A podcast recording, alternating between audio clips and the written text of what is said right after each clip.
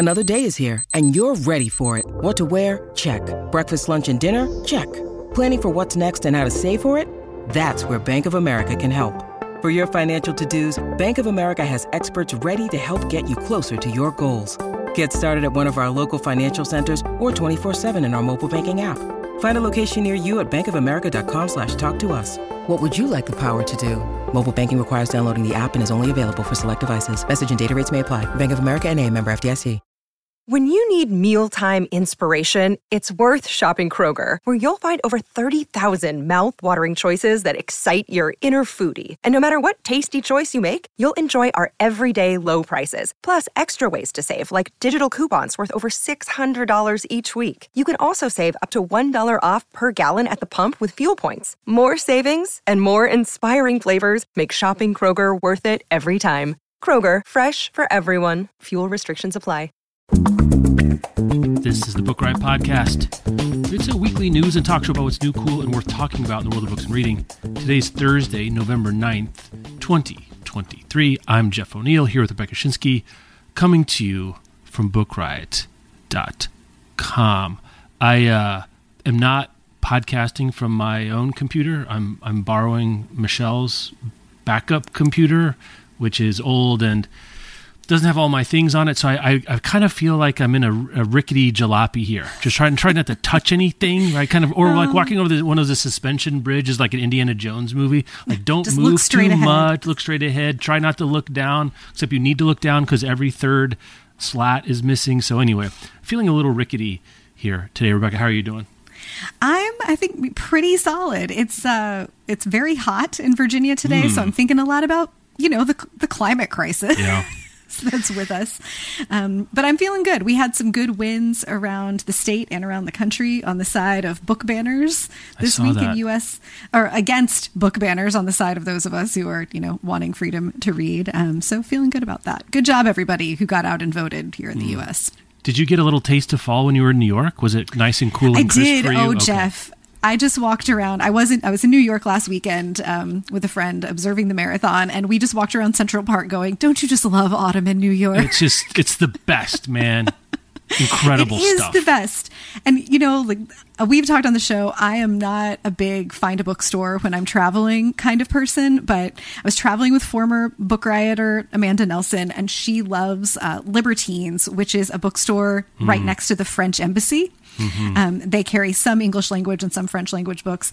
It's beautiful and very fancy, and the ceiling of the second floor is painted um, with uh, like the zodiac and all of the Oh. constellations. Very pretty. So I did have a cool book experience. Was there? I also got to experience um, Shakespeare and Company in New York, which was my first time. Oh, which one did you go to? In Was it the Upper. West Side? yes. Yeah. Very cool yeah, bookstore. had a nice yeah had a nice little wander around the Guggenheim, uh, but yeah, New York was very New York in autumn and made me wonder uh, when our You've Got Mail episode of First Edition is going. To I know it's recorded. I, I need to get it out there pretty quick here, or save it for next year. Uh, we'll see. Well, I don't know. Is it too? It's feeling like winter here, so I, I'm kind of out of fall vibes. It's 50 and rainy, which is Just get it done Portland now, weather man. for the next six months. I don't think I told you. Speaking of New York bookstores, when I was in New York for for work, um, I was wandering around uh, Midtown. I stayed in Times Square, which is not ideal unless you're meeting with Mm-hmm. publishers like I am, like I was, which is largely in Midtown. And I didn't realize that there's now a huge McNally Jackson in Rockefeller Center, like right around the Oh. corner. I didn't know which is a wild piece of real estate for an independent bookstore to to hold. Um, and I, w- I wandered in there. It was like it was close close to closing time on a Wednesday night. I was just wandering around, and there were not that many people in here. And I started wondering about the economics of that, like how much are they paying, how much are they getting. Also, Hmm. Their McNally Jackson, bonkers. It's it's wild. They have an amazing. I'm not even sure you'd call it a sideline business, but like on the first floor, just the the a big part to the right of the registers when you walk in is like pens and paper and stationery and a lot of high end writing crap. Um, so I don't know how much that subsides the rest, but a huge selection upstairs and all around. A wonderful, wonderful bookstore in an extremely expensive part of town. So I, I, I don't know. I, I thought that was remarkable to that see is that Shakespeare and Company spot on the Upper West West Side made me think of it because that's not a cheap piece of um, real estate either anymore. Anyway, I know everyone comes here for real estate speculation on neighborhoods we know something but very little about. Uh, let's see. Oh, we got two things that are holiday season time um, uh, dependent. One is, and we've been a little lax in asking for for to send in asking people to send in their holiday recommendation requests. We're gonna do that in what two weeks? One week? I guess two weeks, maybe. A couple weeks here. A couple yeah. weeks, yeah. But I think I've got two right now, and that's only because people were um, they were they they felt it that it was coming. I don't think they actually knew that we were looking for recommendations now. But please, right now, if you're listening to this and you've got a recommendation request, I am pretty sure we're going to get to yours if you email us here pretty quick. Um, so that's uh, podcast at bookriot.com. Patreon folks can look out for the form going out to them. Patreon members, which you can find at patreon.com slash book riot podcast, get first dibs on all of our moms, dads, grads, and holiday recommendation request shows. So you can join us at the Patreon, get access to that and all of our fun bonus content. We're going to Mm-hmm. record our book club discussion about Jesmyn Ward's new novel, Let Us Descend, right after this. Um, but yeah, we'll be looking forward to everybody's gifting requests and your self requests going Yes. into the holidays and the new year. You deserve a gift too, and we're happy to help you pick them out.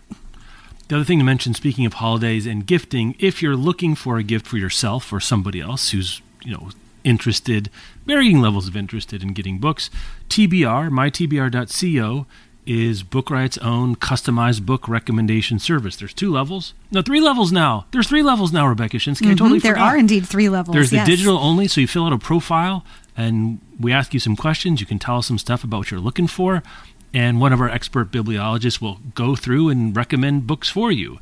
And that's digital only means you just get the recommendations. There's a hardcover list where you get the hardcovers, and then a new paperback um, product choice option bundle package. I'm just thesaurussing now. Uh, where you get paperbacks, and it's a, it's a different price point. You can check it out, mytbr.co slash gift. There's be a link in the show notes there for holiday ideas. Also, a really good last minute gift. If you've got somebody, the digital only one, um, if it's December 22nd, 3rd, 4th, even the morning of the 25th, oh, we got to go to grandma's house the day after. Okay, I can still get print something out. Um, and it's really fun, and he, they get something throughout the year. So check it out, mytbr.co slash a gift, and we move from ads for our own stuff to ads for other people's stuff with our first sponsor break. Today's episode is brought to you by Song of the Six Realms by Judy I. Lin. Xue is a talented young musician who was orphaned at a young age. Her sole family is a kindly uncle, but then her uncle is killed, and she is, of course, devastated. With no family and no patron, Xue is facing the possibility of a lifetime of servitude playing the qin. Then one night, she is unexpectedly called to perform for the enigmatic Duke Meng. He surprises Xue further with an irresistible offer. Serve as a musician in residence at his manor for one year, and he'll set her free of her indenture. But the Duke's motives become increasingly more sus when he and Xue barely survive an attack by a nightmarish monster. It's like, what what's going on here? So this book is a sweeping epic romantasy that follows a talented young musician who is swept away to the celestial realm by an enigmatic young duke and who doesn't want to be swept away to the celestial realm by an enigmatic young duke? She's living all our dreams, honestly. Make sure to check out the new book, and thanks again to Song of the Six Realms by Judy I. Lin for sponsoring this episode. Today's episode is brought to you by Underlined. Haven't read a Natasha Preston thriller yet? We dare you to try. She's known for her line of chilling young adult suspense novels like The Cellar and The Fear. The New York Times and USA Today bestselling author excels at putting fear into the hearts of her readers. So her newest book, titled The Dare, is about five friends whose senior prank goes very, very wrong. This is the perfect graduation season read for thriller fans who can handle a good scare. The Dare is now available wherever books are sold. You can learn more about it at getunderlined.com. So, again, this young adult thriller is about five friends with a prank that goes wrong. There are dark secrets, a twisty plot, and creepy I know what you did last summer vibes. So, if you, you know, it's graduation season, you want to revel in that, but like make it scary, you know what I mean? Pick up The Dare by Natasha Preston, and thanks again to Underline for sponsoring this episode. Today's episode is brought to you by Flatiron Books, publisher of 888 Love and the Divine Burden of Numbers by Abraham Chang. So, this is an interesting love story. It's great for fans of Tomorrow and Tomorrow and Tomorrow and High Fidelity. It's set in the mid 90s at NYU, and it follows young Wang, who has gotten the advice of love through Chinese numerology from his uncle. So, he believes that he will have seven great loves in his life. And then he meets Irena in 95. And she's like the best. She's brilliant, charismatic, quick witted, funny. They fall in love. But the thing is, she's number six. So if he is to have seven great loves, does that mean his time with Irena is going to come to an end? So this is a love letter to Western pop culture, Eastern traditions, and being a first generation New Yorker. Make sure to check it out. And thanks again to Flatiron Books, publisher of 888 Love and the Divine Burden of Numbers by Abraham Chang for sponsoring this episode. Okay, um, pretty quickly here, we're going to get most of the lists that we will cover when it comes to the end of the year lists. Um, I, th- I, don't know that we've actually spelled out the 10. You know, is that a Patreon episode? The 10 end of year book lists that matter? Like, or draft oh, or yeah, something like idea. that? Mm-hmm. Um, but I would put the Barnes and Noble Book of the Year finalists on that list, if only because they have, dis- and I think I wrote about this in Today in Books when it was my turn um, last week or the week before. I don't remember time. The book of the year, about half the time, becomes a monster. Yes. Uh, and it has it has this is this has happened. Lessons in chemistry became a monster. Mm-hmm. Um, the uh, oh, I always get this wrong. The boy the horse and the fox, fox. mole, the ho- the horse, and and I think there's an Oxford comma in there became a huge seller. I'm not sure the Paul McCartney book, whatever. I, we both were like, what are we doing here? Um, that is it Worlds of Wonder? scratcher. That didn't become a monster monster, but it's still around. What was that book Mm-hmm. called? You you know the book I'm talking about. what was it called? Something Wonder? Yeah. Um, World Good of job. Uh, something like that. if you Google it, you can find it. I'll put a link in the show notes. Um, became a hit. So one of these books really can be something if it is selected. Mm-hmm. And again, some of these are already something. So I'm just going to read off the list and then tell me if, which ones you want to talk about because this one's Okay. pretty short, right? This is Yeah, Is, too is it even ten books? Um, okay, and it looks like they are. Are they in alphabetical order? I can't tell. No, I don't think I so. Don't know what they're in they're an, an undiscernible order. yeah. Um, the puppets of Spelhorst, which you've been raving about on text messages, you're just like, can you? you're just you're letting giving me an earful know, of the magical and the mind of Kate books. DiCamillo paired with Julie Morstad's gorgeous illustration make for an unforgettable narrative about five puppets intent on changing their lot in life. Um, this is the second book about puppets I've I've talked about this year. The other one was T.J. Klune's Lives of Puppets Oh, right. um, right, which was a it book selection because Klune has his his own following. So that's maybe we'll put that to the side. I do I love Kate DiCamillo. Uh, uh, Mm-hmm. At this point, a venerable writer of really wonderful children's books. I don't know what age group this is, but that might be a good under the the gift tree for those middle grade. So, sort of seems like middle grade, um, and above uh, that might appear under my tree. We'll see for readers in my household. The Wager by David Grann. We don't need to talk about that, or we don't need to synopsize that, I guess, which is not a verb, but I just made it. The Story of Art Without Men by Katy Hessel. I have seen this uh, floated around about, you know, it, it's a history of art if you just took the dudes out, right? Um, and kind of focused on some of these other people. Like, I can't name, say, a Florentine female Renaissance artist. I can't, but they're there, and Hessel is looking at them directly. So that's pretty interesting. Yellowface by R.F. Kuang. Um, Heaven Earth Grocery Store by James McBride. Zilot and Other Important Rhymes by Bob Odenkirk. This is, I, I think we have BJ Novak to thank Yes, or blame so for too. this kind of book, which is a celebrity zany read aloud. Um, illustrations by Erin Odenkirk, contributions by Nate Odenkirk. It's it should be called Nepot instead of Zella Yes. because this is all family the- affair. the- yeah, fine. Um, Chili Crisp 50 plus recipes to sa- satisfy your spicy, crunchy, garlicky cravings. I was listening to something and they were talking about how chili crisp is now on all TikTok and Instagram recipes, and this is the manifestation of that in book form. The Berry Pickers by Amanda Peters, which I think we talked about last week. That's Barnes and Noble's Discover Pick. No, that was the It book for November discussion on the BR Pod. I don't know if the DeBean Discover Prize winner does it get an auto advance into the finalists. Have we ever looked at this before? If not, I'm it not should. sure. I love this idea. If you're the Discover Prize winner, become a finalist. Anyway, um, that's kind of literary thriller set in Maine. Uh, there's some, I think, immigrants to the town or to America that get. No, no, I'm sorry. That's not correct. I think it's a native population, an indigenous Yes, that's right. population. Pardon me. Um, and it's about, yeah, it's about what goes on when those worlds collide and something happens. This is a book I know nothing about Divine Rivals by Rebecca Ross. Um, explosive kickoff to a new series, inventive and story about two young journalists and a war that is the fate of mankind hanging in the balance. Fantasy journalism? I, I'm sort of interested. I didn't even know I needed yeah. that. It looks like a romantasy entry. Yeah, with typewriter keys on the cover. So I'm not sure what Mm-hmm. to do with that. If anyone has a great experience with that, podcast at bookriot.com, love to know. The Creative Act by Rick Rubin. I'm putting an asterisk by this. Just keep, just, we're going to come back to Okay. All right. Come back to Um, the asterisk. Which is Rick Rubin's uh, coffee table, impressionistic, aphoristic, nothing burger that we both like. How rude and correct. yeah. Let Us Descend by Jesmyn Ward, which we're going to talk about for the Patreon right after recording, done recording this episode, and a little book called Fourth Wing by Rebecca Yarros. Yeah. You might have heard of it.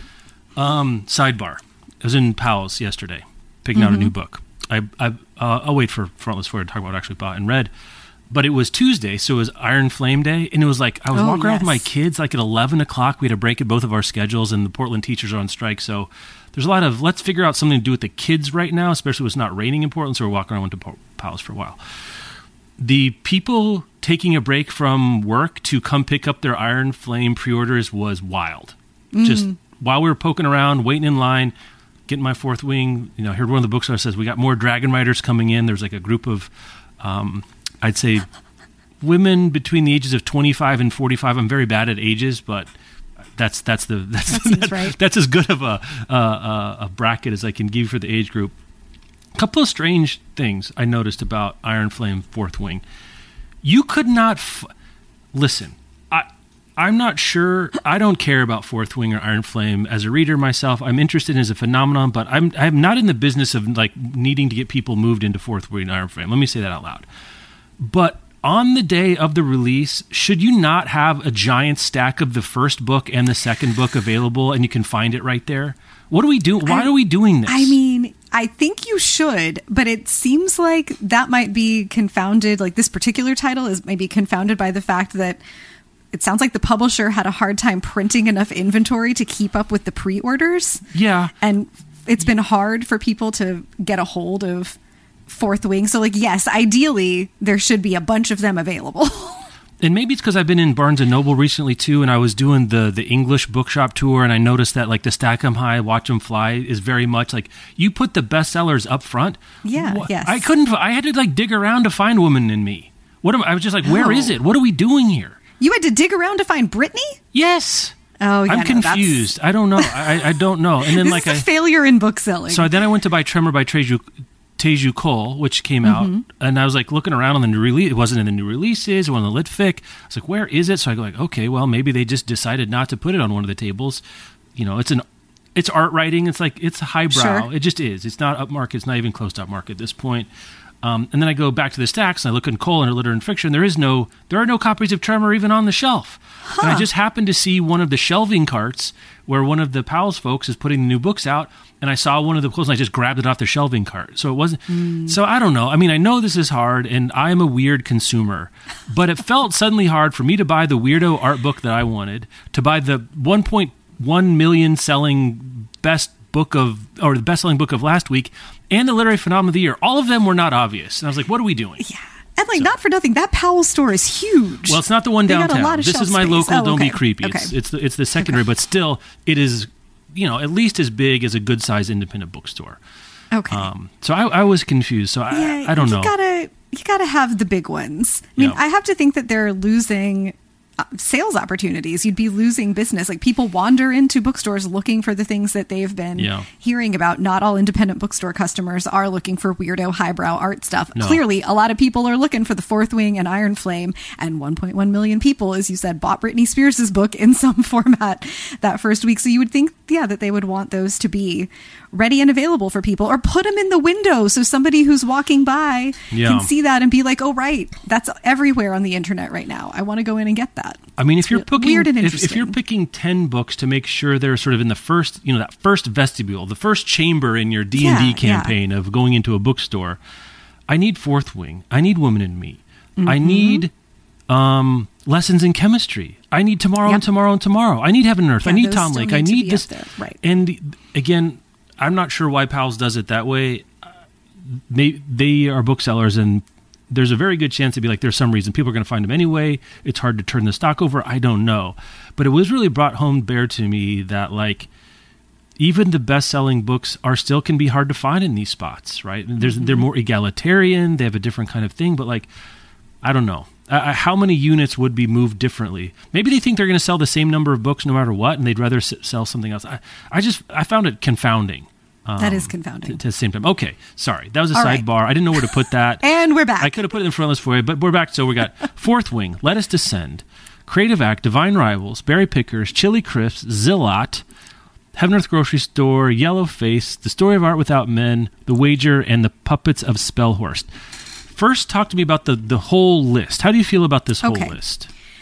I think this is an interesting mix of as big as it possibly gets, Yep. like Fourth Wing, and an Oprah pick with Let Us Descend, with some more literary picks, some artsy, highbrow stuff like the story of art, and then you've got a couple family options like the Puppets of Spelhorst and the uh, Bob Odenkirk. So like, there's a lot of variety here, and that scans for me with the different bells that these Barnes and Yes. Noble Book of the Year selections have rung over the year or over the course of I don't know however many five years that they've been doing this maybe. Hmm. Um, yeah, this seems like a, a nice broad selection on first glance. Yep. Um, the chili crisp one seems a little out of nowhere. I mean, it's, Like, they must have sales data or someone's like, because I've heard about it secondarily. So right. Like you're satisfying TikTok, but that one is kind of that one's out of nowhere um, for what this selection normally does, Hmm. which is become a book that Barnes and Noble booksellers are going to talk about for several months, if not for the whole next upcoming year. multiple gonna years, a perennial right. bestseller. It'll be featured on entryway tables the year that the boy and the fox and the mole and the horse uh, came out. I remember going into Barnes and Noble like several months after that had been announced, and it was on an entryway table with its own signage. They they do make a consistent deal of it, and so I think they're casting a wide net and looking for a title that can appeal to a wide variety of their customers, which is one of the things that made the Paul McCartney selection so strange. Yeah, I think if we add the heuristic that is not Barnes and Noble's, I'm going to assume, and I think it's borne out by their selection in the past, they are not interested even thinking about it's not even what they're trying to do of thinking about what the quote unquote best book of the year No, is. that's not what what, the is. goal of this is. They'll do that on a different list. Yeah, or or not. I mean, they're a bookseller, right? I think if you had to choose one heuristic to guess what would be on this list, and or or not, maybe not on this, list, but will be the book of the year, it would be what is the book that's most likely to be bought by people to give to other people. I think mm-hmm. that describes all of the books we've talked about that have been the book of the year last year. Lessons in chemistry, you can totally give that to your mother-in-law for her book club, right? That's Yep. a generally rec- insofar as fiction is recommendable, generally speaking, that's as probably as close as it gets. It's been borne out by the sales. I think. I think that's just true. Um, the other one is you're going to give it to somebody else. I think that the lyrics fills the, the bill. The boy, the fox, the horse, the mole, the armadillo, the kangaroo. That book, you can you know grandparents can give that to kids, you know, or, or families, or we can give it to each other, and you can give it to adults. Um, with that heuristic in mind, I, there's pretty clearly the one I think they're going to pick. Do you do you agree? Do you have a pretty clear pick of what you think they're going to pick? Um, I'm leaning to the James McBride. I think it's going to be the, the creative act. I don't think there's any question. It's going to be the hmm. creative act. Okay, okay. Say more about that. It's a it's it's as object. It's a very gift looking book. That's true. That was going to be my second pick. Yep. it's nonfiction, right? Mm-hmm. I think it has it's got plenty of buzz. Like Rubin's been out there all year doing Oh stuff. yeah. So it's already got a little a bit of a launching pad and I think it makes a fantastic gift. I think I it agree. really does. It does. it makes a, a great gift. It is a weirdo of a book, like Yeah. content wise. If you're just picking up the most, you know, beautiful gift looky book from this list, that's it. Um, but since you know, lessons in chemistry Mm. got this, and that. I think they do go for like some of the wide readership. I think Heaven and Gro- Heaven and Earth Grocery Store. There's a real argument for like that is a wonderful book, but especially in that it deals with the like complicated community relationships between Black people and Jewish people in this small town. That's really relevant right now, especially how we're talking about what's going on with the Jewish community politically. I don't know if Barnes and Noble wants to lean that way, but if you want to. I you think want zero percent chance they're interested in that. I mean, I'm, I'm Yeah. thrilled to see it here. Um, yeah, I love me some James McBride. But if they if you want to lean towards like this, it, it kind of does all the things that you want, like an upmarket fiction, book clubbable book to do. Like there's a lot to talk about. You could you could gift it to someone. Um, it's sort of a good fit for the generally progressive reader who's Yeah. going to you know be perusing their Barnes and Noble. You got to get to feel a little good about yourself if when you've read it and considered the ideas in it. I wouldn't be surprised to see it. I would be really surprised for them to pick Yellowface or the story of art without It's men. too Like, those are inside much- baseball, too and much I mean, more yeah. overtly political. Right. Yeah. I think having a grocery store, I really like that book. As everyone listening to this knows, I do think the demerit would be it's a little slow to get into. The first 50 to 75 pages, Mm-hmm. you're like, you know, it, it, he's doing world building, there's flashbacks. It just, it's not on rails like something like Lessons in Chemistry or Yellowface That's for true. that matter. And I, the Berry Pickers, I have no sense of it. Feels like it's a literary page turner, which is always interesting. Divine Mm-hmm. Rivals, if you want to do a, so you've read Fourth Wing, right?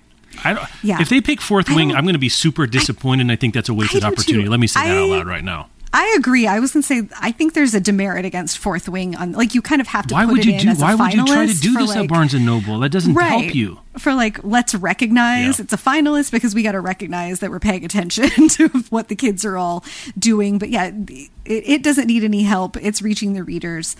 I, I think that would be a waste of you know Mm-hmm. this kind of space. I think "Let Us Descend" is d- too much of a downer. Yeah, you will hear book. us talk. It's it's an interesting, fascinating book, but it is a tough hang. Yeah, even for as too much of a is. downer. Yeah, Yellowface and the story of art without men are too overtly political.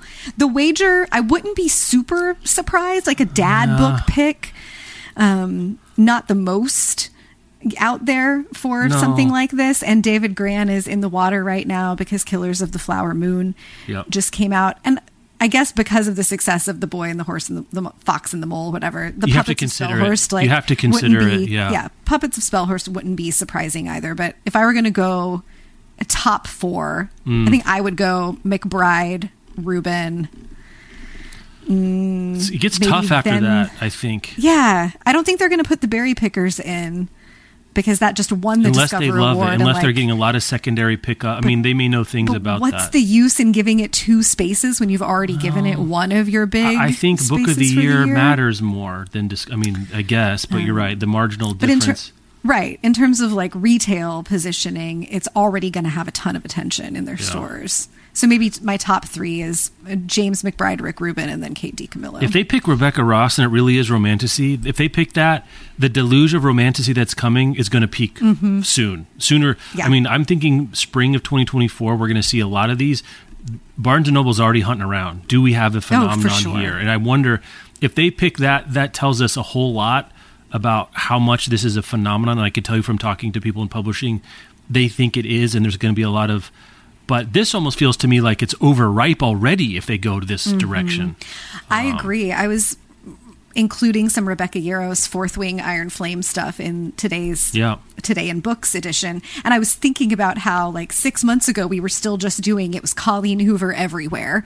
And it sort of flipped almost overnight to being romantasy and Rebecca Yarros and how like this one's burning hot and fast and how long can it really last? Like will we get to April and even still be talking about Rebecca well, the next book is going to come out in April, I think. The Right. third one's in middle of next year. It's not going to be that long. We're not going to have the multi-year thing But we have just to wait. like she's going to write five books, but are Uh. the next three going to be as big of deals as the first two have been? Is a real question. The first one is is a phenomenon. The second one is, um, well, I think I think honestly we have to think of Fourth Wing as the second one because I do think Sarah J. Maas paved the way. That whole Mm. court of whatever, thorn and roses, roses and thorns, some sort of gardening thing. That has been burning for a long time, and again, the TikTok thing picked up after it already gotten started. We got here at the beginning, we collectively have been here with the beginning at Fourth Wing, where it launched and became a thing right away Well, the, three is a trend, right? So if we get if we say Sarah J. Maas is data point one, Yarros is data point two, and again, I'm sure there's things in the fantasy community and the social video community that are also going well, but I'm talking about where we talk about it on the bestsellers, like we have to talk about in it books, like this kind of level. I think I included Sarah J. Maas in one of the it books because it was like, but like once you get to the seventh book, like the, the the the typically the audiences don't get a lot larger after like book three or four. That's very Right. unusual. Yeah. But if we get three here, then we've got something, and I don't know what that means. And I'm ready for anything um, at this point about what it could be. I, I could, you could tell me that this is it. Um, the Yarros is is picking up is going to pick up all the marginal interest, and people are going to be on this train for the next five years until all the books are done, or I guess three years. And there's no pickup everywhere else. Or you could tell me that this is the new commercial romance that's been burning for five, ten years at this point. Um, so, anyway, well, that's the that's the book of the year list. I, I'm curious to see what happens. What if they pick Chili Crisp? would that be the most will- surprising pick? I think that would that would have to be. I would you be more surprised would of that be. or the story of art without men? Probably, actually, I'd probably be more surprised by the story of art without men. Yeah, I think so, because too. theoretically, everyone eats food, and uh, you know, needs Theoretically, a everyone eats food. I mean, you can make the argument that like everyone eats food, and so theoretically, anyone might be Ah, interested. the in addressable Chili market is all book. people right? because all people eat food. Yeah, and my saying. modifiers were dangling there. Yeah. uh, but the story of art without men just the title alone is Yeah. exclusionary to like the political perspectives of half the population. it's funny to see it. It's right next to the wager, right, as the dad Mm-hmm. book against the. I want to say anti-dad book, but it's probably the least friendly to generally buy for dads. the smash the patriarchy pick. Yeah. Yeah, it, it's a fascinating kind of a list um, to see, and the one, the one that has like the most overtly like instrumental use of selling books. I don't think we could see another list where it's like really just about which of these do we think we can sell a metric ass ton of if we give it the right frame and sticker and everything else that goes onto it. Okay, uh, moving right along, I want to jump down. I'm not sure. Well, there's a couple of stories here that we want to mention. I'm going to jump down to one that I put in because I've had two Yes. civilians text me about this Very good. right?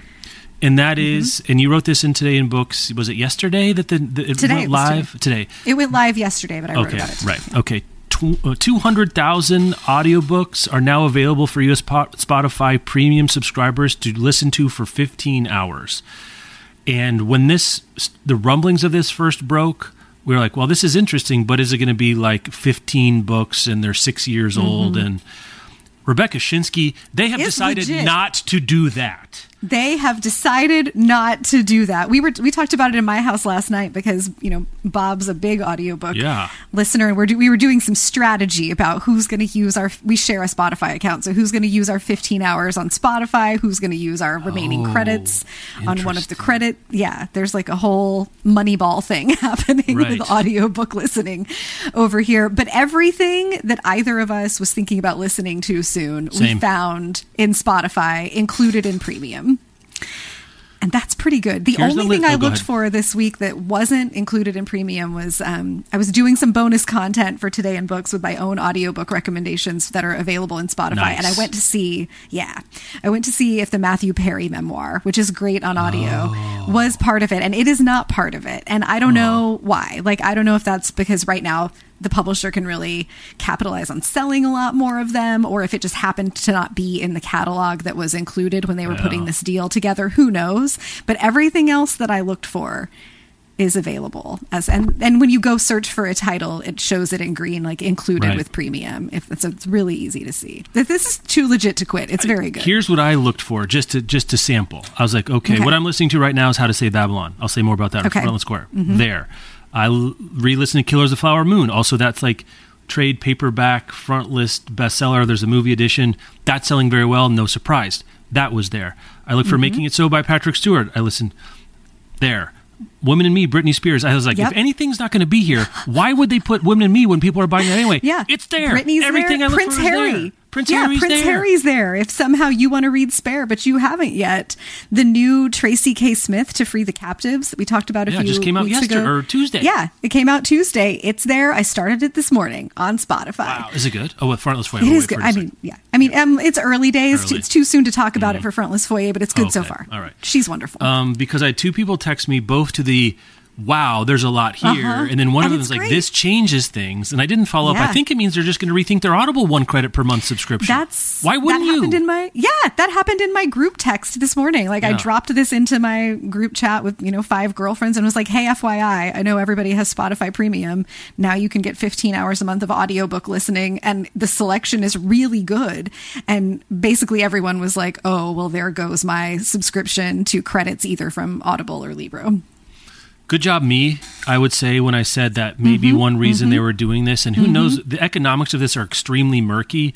And I linked something here from someone who used to be at Spotify, which I thought was in, the chief economist at Spotify. Yeah, fascinating. Talking about, I guess, mostly not really. It's a long way of saying not really being sure what the business model is here, but there's a lot of details that, that makes that Yeah, interesting it's interesting. because you know whether they're what are how are publishers getting paid right because remember there's all stuff about authors being pissed off about it's on spotify no one consulted me except that when you signed your contract that had the audiobooks right mm-hmm. that's when you were consulted. That's what the money is for but that's a separate conversation for right now. What is the what is the business model? What is happening? What dollars are giving to publishers based on what? Because it's not title I, it can't be title can it? Because i've read mm-hmm. 15 hours of the streisand book i still got 35 hours to go. What, what do i get paid for that? I it has to be on the per hour or something that's all i can figure out and what does say okay take woman and me by britney spears again as you know from hearing my past rants listeners of this show that the audiobook pricing market is completely transparent Mm-hmm. easy to understand consistent and, and frankly makes me feel good about how things go right? Right. where something can be as cheap as i told you about this package of audible credits that they decided to get to me because i think i had canceled one subscription or whatever like eight bucks a pop for 24 and i took Oh, you that. got a baby come back I, deal. I, I did. I, did- I got. I got a baby comeback deal. That's right. Or you can then pony up if you're just buying it without part of a membership at Amazon. You can buy the Barbara Streisand book. It's like fifty five bucks for 48 for hours. forty eight hours. So that's a pretty. That's a wider spread than anything else you're going to find. I guess maybe if you buy Mm-hmm. a down priced ebook after the fact, but I'm talking about a front list title. Depending where you can buy it, it can it can vary that much how much does the publisher get? How much do they get for this kind of stuff? Why the 15 hours?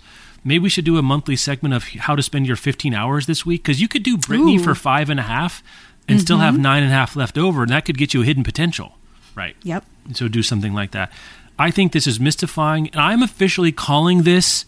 This is the too good to last long stage of this deal. I'm calling it right now. This is not how it's going to be forever. This is some sort of. I think Spotify is taking a loss per whatever on this as a way of making a splash so that dummies like us talk about it and it shows up in your group chat. People start canceling Audible. It's a real shot in the bow. They're using it as audience acquisition. They're just trying to win the war for ear time. And I think Spotify is taking a bath on this. That is my guess right now, at least initially. We have seen publishers be extremely reluctant to do this for streaming. And the only thing that would make them jump, I think, is a big truckload of money that doesn't make Mm-hmm. sense. That's where I am. Yeah. That for all five of the big five to have part to not just All five. participate, but to put in good front list and a lot of it. There, I think you're right. There has to be money on the table that we're not hearing about. My best guess right now would be right now this is a sweetener for whatever your like 10.99 a month Yeah. premium subscription is and spotify doesn't raise its rates often but i Mm-hmm. suspect we're going to get a rate increase in the next year or two Yeah. that's like you know 12.99 a month or whatever that will be as like and remember that for this you're getting your music and your podcast but also those 15 hours That's right. of audiobook listening It's like Amazon Prime's video content. It just it's there for you to get Amazon It's Prime so just- Mm-hmm. that you buy toilet paper and stuff. Right. I think they this is a big marketing push. They think they pro- I think they're probably right. Is the only way to get someone off Audible is to do something like this. yeah and they right. want people off Audible and onto their platform. And if over time they ratchet it down, and now it's a hundred thousand, now it's fifty thousand, now it's ten thousand, and now it's ten out. You know, like they can go the other way this Well, way. I think that they could, and if they ratcheted it down, but they ratcheted down to just the big juicy front list most appealing Yeah. titles you would still maintain most of your listeners like it's more diehard audiobook fans and more diehard readers in general that are like looking for something that came out 15 years ago and super bummed Yeah. that th- they can't get a free audiobook of it or that you know it, it maybe the audio audiobook doesn't even exist but the convenience like this makes me so happy just on a convenience level Yeah, of totally. like I moved all my podcast listening to Spotify a couple years ago when Apple's podcast app had a really wonky update that made Mm. the interface really unpleasant to use. And like so I've got music, I've got podcasts, now I can do audiobooks. Like everything that goes in my ears is You're in their ideal place. listener, Rebecca. They're like, listen I to know. this. The cyborgs at Spotify that are downloading all of our podcasts and putting through AI like, dudes, we're doing it. We got Schinsky, we got Bob. Yeah. They're going to listen about tall ships and productivity on our app and our app alone. And we're gonna love it. Yeah, and they're going to squabble. Yes. They're going to be so thrilled that you know what. And then when they get to hour seventeen, because the wager is long, they're going to pony up for that top ninety nine or whatever it is to top up from there. Well, really, the 1099 to top up, I haven't looked at the details of it, but that is uh, cheaper than one Audible credit per month. It is. So that's pretty, and I don't think they landed on that number by accident. yeah.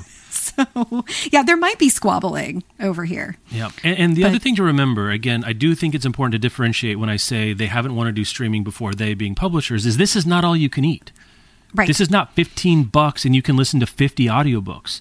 This is metered, and so it's much more like Audible. So if like if Spotify offered them some deal not unlike Audible, where for every unit of consumption they got their cut that makes sense to them and pencils out. Why not open up the whole catalog? Right. Why not And have something that- way? That fact that it is metered, that it's not all you can eat, that is the critical distinction here because Yeah. it was the all you can eatness that broke the business model of right. Oyster and then really uh, of Scribd. And it was also the all you can eatness that made publishers really wary to go in for those ebook streaming services in the first place. Like, how Mm-hmm. much money are we going to make? You're not charging enough for this to give us any money. So if Spotify is paying them what Audible is paying them or, or, or some kind of premium above it to be able to get the front list and market everything this way, I think this was a really smart move. Yep. So, uh, you know, what's remarkable is that you get everything you were getting plus this, right? Mm-hmm. You, you just do. Where with Audible or Libro or one of the other kind of credit mongers, you know, you're using up credits, right? Those are dollars per. Right. And- most people, A, most Spotify people will not listen to a single audiobook hour. That's just true. Right. I have no sense of what, but the people that will use this are going to really love that it's there and they're really going to look at like I think I said before it has to be the case that the the median Audible subscriber gets one credit a month. Mm-hmm. And now that median person has no reason not to move their $15 a month to Spotify. Right. They don't. Yeah. One of my brothers in law is one of those median Audible users, and we have this thing going now where, like, every quarter he emails me and says, Hey, what should I listen to? And I just send him back a selection of, like, these are all the things I've read and listened to lately that I think would be good on audio. And he was one of the first people I texted yesterday of, like, you should pay attention to this. Right. I, I, what's weird is that you and I are now less profitable for Spotify, right? Because we're going to use. I I don't know Mm-hmm. If I said this. I will user, use this. yeah. I will use Oh, yeah. this every month. Um, but does it give enough people to come over to Audible and does there enough breakage in people that don't use this that like you know if we think about it as user acquisition costs if we're competing with like advertising or anything else like this i you know? I, I think it's smart. I think it's, It's- really smart. And i don't know what price they paid. I'd imagine it's very very lucrative for the publishers right, now It also distinguishes their value proposition from just the other streaming services that we're all subscribing to right now, where all the streaming services have gotten more expensive Yep. in the last year or two. And for the most part, it was just pay us more to get access to the same thing, Mm-hmm. or pay us the same, and now you have to watch ads. But Spotify currently is pay us what you've been paying us, and we'll give you more stuff. Yep. And that is unusual, especially right now, but it will make it more palatable when they do raise rates in the future, which I think is inevitable. Do you think this means that the Amazon Musics, Apple Musics of the world are going to have to raise? Uh, is this become table stakes? Is this the mm. kind of move where suddenly Amazon Music is like, you know what? Audible and Amazon Music are the same thing now. Oh, you get one, you get the other because it it feels like it might be. Maybe, I don't know, especially Amazon Music, if their user base is big enough to like even make it worth. Yeah. And if you're Amazon and you've already got the Audible, Right. like people, you know, all of the money is going to the same place in the Yeah, end. It's all going to Amazon in the end. Is there any utility in trying to bring people from Audible into Amazon Music, or you're just trying to keep them from not going to Spotify? But if you've already got them in Amazon Music, probably the barrier to switching over to Spotify just to get the audiobooks, like I don't know if that's enough to make someone Yeah. switch their whole audiobook or their whole audio setup. Like if you're doing the rest of your listening time. I guess I was thinking just in Apple staunch the Music, staunch the bleeding, right? Maybe. um, because one thing Amazon does have going for it is they're the single largest e-com, you know, retail platform to ever existed. So you could do some brand work around now. Audible I includes wonder- music, or Amazon Music and Audible, or Yeah. like that's the Hulu or something. It's like that is. I wonder what this ESPN would be Disney Hulu bundle or something like that. I wonder what it would be like from just the publisher publishers like squeamishness about Yeah. looking like they're hanging out with Amazon because you know Audible is what it is it's the biggest publishers work with them but I wonder if they would feel differently about appearing to like make a special kind of deal with something that's branded as Amazon Music I will tell you right now that they will Audible. not. At this point, they will Okay. not, unless it's selling physical books. They they think of. Amazon as a partner. That's just how they think about it, and, and probably rightly so. They've Oh, got I think some. I mean I think they should but the like we don't want to get in bed with Amazon Yeah, and the only upset the messaging thing they have a real- problem with there is it's around physical books Okay. because it's indies. That's that's what happens, and I you know I can say with some authority I believe that you. from multiple Yeah. people that anything that's not that is not just cool but exciting to them because it's marginal revenue for the things Yeah. they're making already. Fascinating to see. Mm-hmm. Um, Audible needed, I think Audible needed um, competition. And I don't know Yeah, I that agree. this is a more clear pricing situation. If anything, it obfuscates the price of audiobooks even more. Like I, it's like buying airline tickets. What's the right price to pay for one of these? Depends on where you buy it and when and which seat. And I hate all this crap. Like treat me, you know, treat me like an adult. And tell me what the scan is. Scam is, as Michelle and I say to each other all the time from Ocean's Eleven. So, but for someone who's already a Spotify subscriber as a pack-in, it's awfully nice. I think you got to think you know, about making a move if you were only on Audible and didn't have Spotify. Because now essentially you get your Audible credit and you get a bunch of streaming music for free um, at the same time. So fascinating to see there. Let's take our second break and talk about a little bit more data and then a cool new thing and then Frontlist foyer. 35 years of National Book Awards data. I didn't know that there were receptors in my brain. I mean, I should have known. I could feel the dopamine explosion from across the country. Yeah. I guess I knew there were receptors there, but I didn't know there were the proteins that would enable those receptors to fire. So this comes via, via, via. Um, there is a, I know, sort of a nesting doll element here. So this is a piece on publicbooks.org by Alexander Manshel and Melanie Walsh um, that is referring to an analysis of a data project that basically is, and you can download the data if you want to. There'll be in the show notes as always, of just basically logging the judges and winners of the major book awards for the last, what is it, 35 years? Yeah. Yeah. Yes. Over 30 unique prizes, 35, um, 30 prizes over 35 years. So that's what, you know, more than a thousand um, sort of unique awardings. Um, and okay, I'm trying to think of takeaways here. So, why don't I throw it to you? Okay. What jumped out to you here among this data?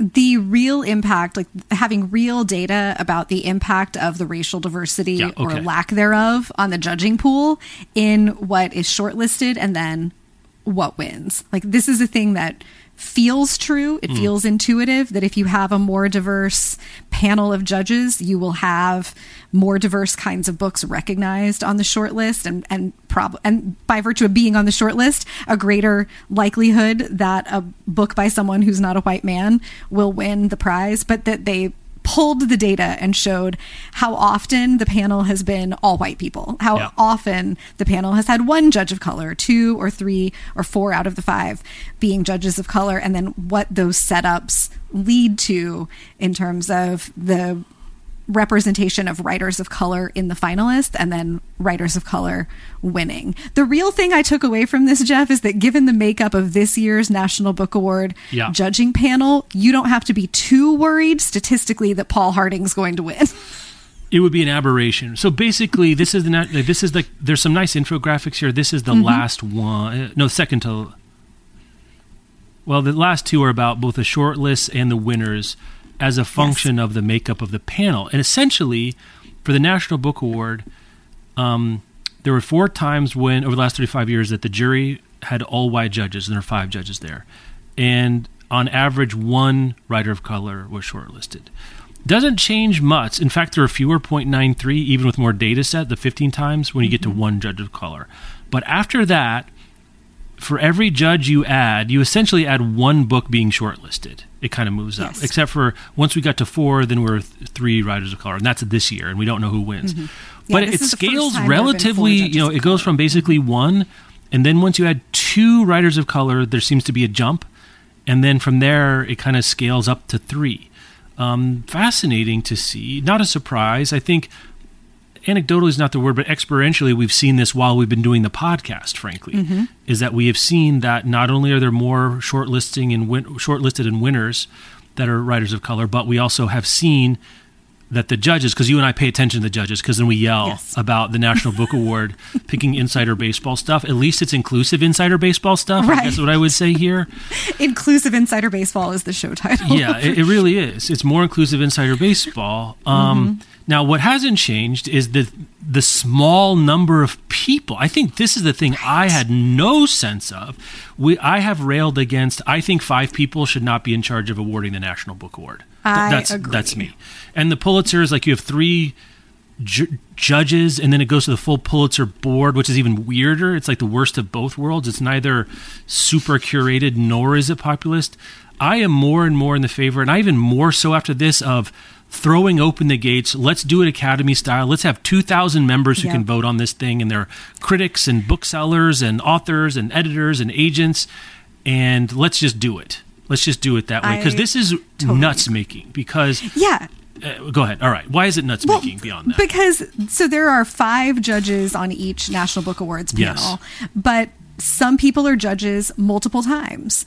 So, like over the last 35 years, 25 people have served as judges for a total of more than 700 times. 25 people make up 25% of all the jury positions yes. in that period. So there's 25 people have got like outsized influence on who's winning these awards. And then everybody else is serving on maybe one panel, maybe two panels mm-hmm. over time. To a first approximation, most people associated with literary culture are not voting ever on one of these panels.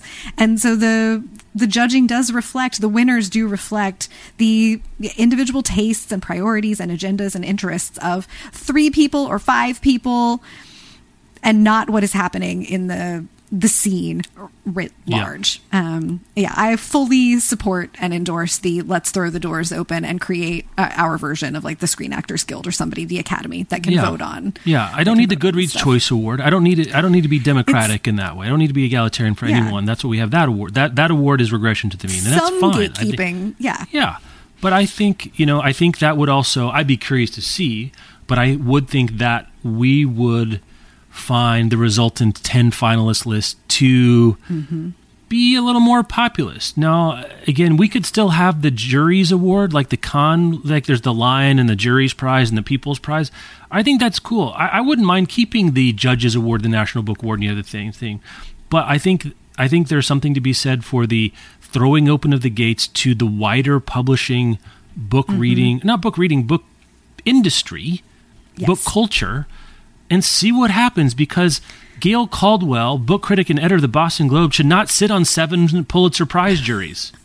Shouldn't right, or it. Joy Williams. Yeah, they Joy Williams here is the most prolific of the judges, and she's been on committees that have awarded more than seventy-five prizes to hundred. no comment from Joy Williams when asked about this. It was a fascinating piece of, of the top. And like, it's not Joy Williams' no, fault. no, no, This no. is Nor the is it Gail. Caldwell's. If they if they rang me up seven times, I would answer every seven time, every time for the Pulitzer Prize. Yes, I think committee. that this this data does just go to the argument of the reason, especially that the National Book Awards have started to look so out of step with what's Yeah. going on in literary culture in general is just that the likelihood that any five people, Mm-hmm. especially the kinds of like MFA teachers and writers that are going to be asked to judge these things and who have time to judge these things, are, are they're just going to be out of step with the broader literary culture. That's kind of like the point of that identity yeah.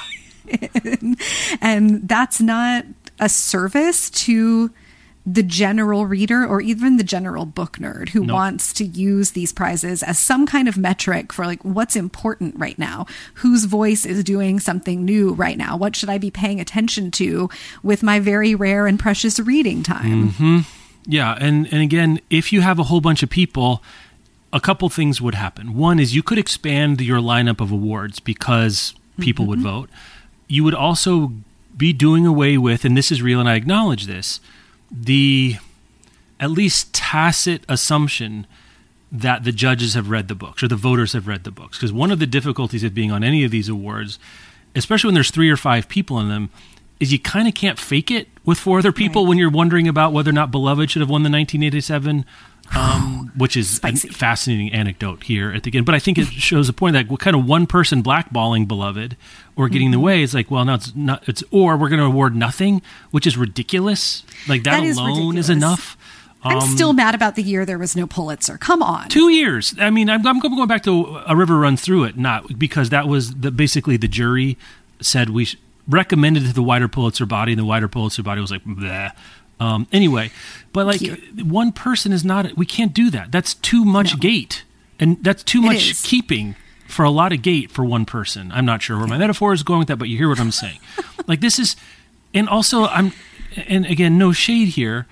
And we do this a lot, but like these are a lot of names I've never heard of that have poured three, five, seven times. Again, it could be the 70s or not, you know, 80s, and When- there's a, but like, you know, like I don't we're know, going man. into, especially since we're rolling into Oscar movie season. I'm thinking about this Of course. a lot, and you know the distinction between how books handles it and how the movie industry handles it. Where like someone can be in a great movie every two years Yep. and get nominated for That's best right. actor or best director every two years Yep. and win that award multiple times every time that the greater body of their industry thinks, yeah, you did the thing this year. Mm-hmm. And I think that what happens when we have these smaller panels of judges is there's room, there's too much room for conversation and negotiation, and for one person to right to blackball something or to have an agenda or just to you know be a real bottleneck in the process. We're like, okay, Jesmyn Ward has won two National Book Awards. That doesn't mean that Let Us Descend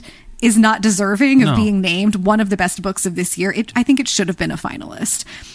Lauren Groff won a lot of awards, should have been considered at least on the long list for this prize. But the there's so much scarcity around these mm-hmm. prizes and so much idiosyncrasy in how they get chosen because the judging panels are so small that it introduces all this guessing and all of this like sort of outside negotiation around like well so and so's already won this thing or they won that award and that's a big enough deal so they probably don't need to win this one or like we don't know for sure these are the conversations but you can sort of read the tea leaves and like this book was a huge deal. Why was it not recognized? Oh that author's been recognized in other places. That doesn't happen in film if you've done a great thing this year and a great thing two years ago, you can get nominated both times. And I think you're onto something there with that there are more awards. We could have the debut of the year. We could have thriller, a lifetime achievement fantasy. award. We could do all of it. right.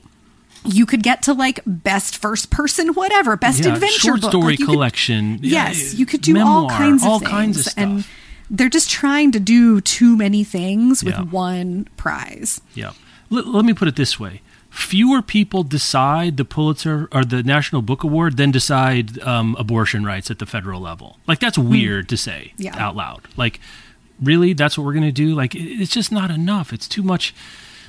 Again, when we have so few spotlights to flip on, we just need to think. And again, a wider panel, a wider voting body will make different weird decisions. They will not get it right 100% of the time. There will be other cultural things that happen. You would need to make sure that that body is diverse or else it's going to Yes. regress to the mean in all sorts of weird ways. And like Oscar so white is also real. Like I'm Mm-hmm. Not suggesting that this is a, a panacea and it's going to fix everything. I just think I would welcome those problems and weirdnesses and, and Mm-hmm. lacuna and mistakes versus this super insularity. Well, and we could, if we were starting it today, you could start it with diverse a diverse population Yep. joining in. One of the ways we arrived at Oscars so white is that the Academy is old, hmm. and most of them are old white people, Yep. and so. Like there was no way to just like reach back and you know like teleport Right. a diverse population into 2017 the the academy has worked really hard to make changes and the we see more diversity represented in the nominations over the last several years. There's been a lot of improvement. There's a there's room for a lot more Yes. improvement. Like don't get it twisted. But if you were starting from scratch today in today's publishing landscape i think you could do it. Uh, The other thing I'll say about this, we didn't jump into methodology corner here, but there's small sample sizes all over this thing. Just keep Oh, that in yeah. mind as you're looking at it. This is one. These are um, humanities professors, uh, not necessarily liberal arts or science professors. So there's no statistical significance. This is just raw data presentation. Um, anyway, so I, I thought I would mention that. We haven't gone to um, uh, methodology it's a little dusty back there. We got to get out the broom. But just to say here that do not mistake these infographics of just sort of direct correlation Yeah, to anything. this is correlation. This is just correlation, right? Um, you know, one data set, you know, one five, even 35 instances is not a huge data set. That's 35 years of this. But having said that, you have the data you have, and you can see, you know, that one out of every five Pulitzer Prizes awarded in fiction over the last 35 years had Gail Caldwell sitting on it. That's weird. that is weird That's weird. and you know by the time we get here next week we will know who won the national That's right. award Based on this, any guesses?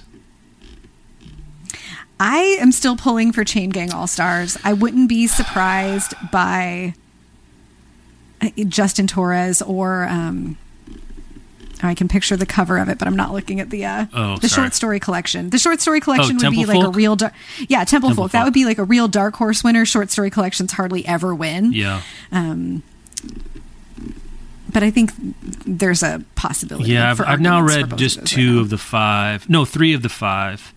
So I've got Temple Folk, and I can't think of what the other one is. I, I'm not looking at the list either. Of the ones that I've read, though, well, you've heard my take on Harding. Mm-hmm. Um, I think Chain Gang All Stars. I don't know. There's, real, I, I there's like Chain- real energy around Chain Gang All Stars. Yeah, right especially if we're going to the literary genre stuff as being the Mm-hmm. the sort of um, overarching theme of the last two decades. Um, Yeah. That that could be it, but I, I wouldn't be shocked by Torres winning. That no no no sense I would be shocked in that. Well, that brings us to an hour. Um, let's do one more story, and then we have to save Frontlist Foyer. Why don't you get us out with this um, WN? We need Yeah. diverse book story. We Need Diverse Books launched a new site this week called Indigenous Reads Rising. You can find it at indigenousreadsrising.com or in the show notes. And it is dedicated to celebrating children's literature of Native nations in the US and Canada. There are book lists that are sortable by topic and age range and resources for educators and librarians and parents. It looks great. I've poked around at it a little bit. We Need Diverse Books is, you know, continuing to expand and continuing to ask the question of who is underserved in literary representation and in and just in terms of like tools to help people find the few places where these communities are represented. It's something like 2 or 3% of children's books in the US in a given year are by or about indigenous people. Um, so hard to find, and if you want to find them, We Need Diverse Books now has a way for you to do that. So may their efforts succeed. Always happy to see something like this. Yeah, really good um, to see. And with that, so to get you out of here, send us your holiday recommendation request podcast at bookriot.com. We will um, keep that open. Probably one more reminder next week. You can also check out the Patreon. We're going to take a quick break. I mean, for Breckman, I'll be a quick break. For the rest of you, the episode will just be over. Then we're going to dive into Jesmyn Ward's Let Us Descend. Um, also, where you're going to hear soon, had a little technical difficulty, but Rebecca talking to me about a piece she wrote for our deep dive newsletter 12 things she's learned in 12 years at book riot a really good conversation that i'm excited to get out for people to listen to as soon as i can get my paws back on my macbook. Um, and let's see mytbr.co keep it in mind for bookish gifting. Keep it in mind for oops i forgot uncle uncle kevin um, on new year's eve if you have a printer still you can get over there super easy rebecca thank you so much.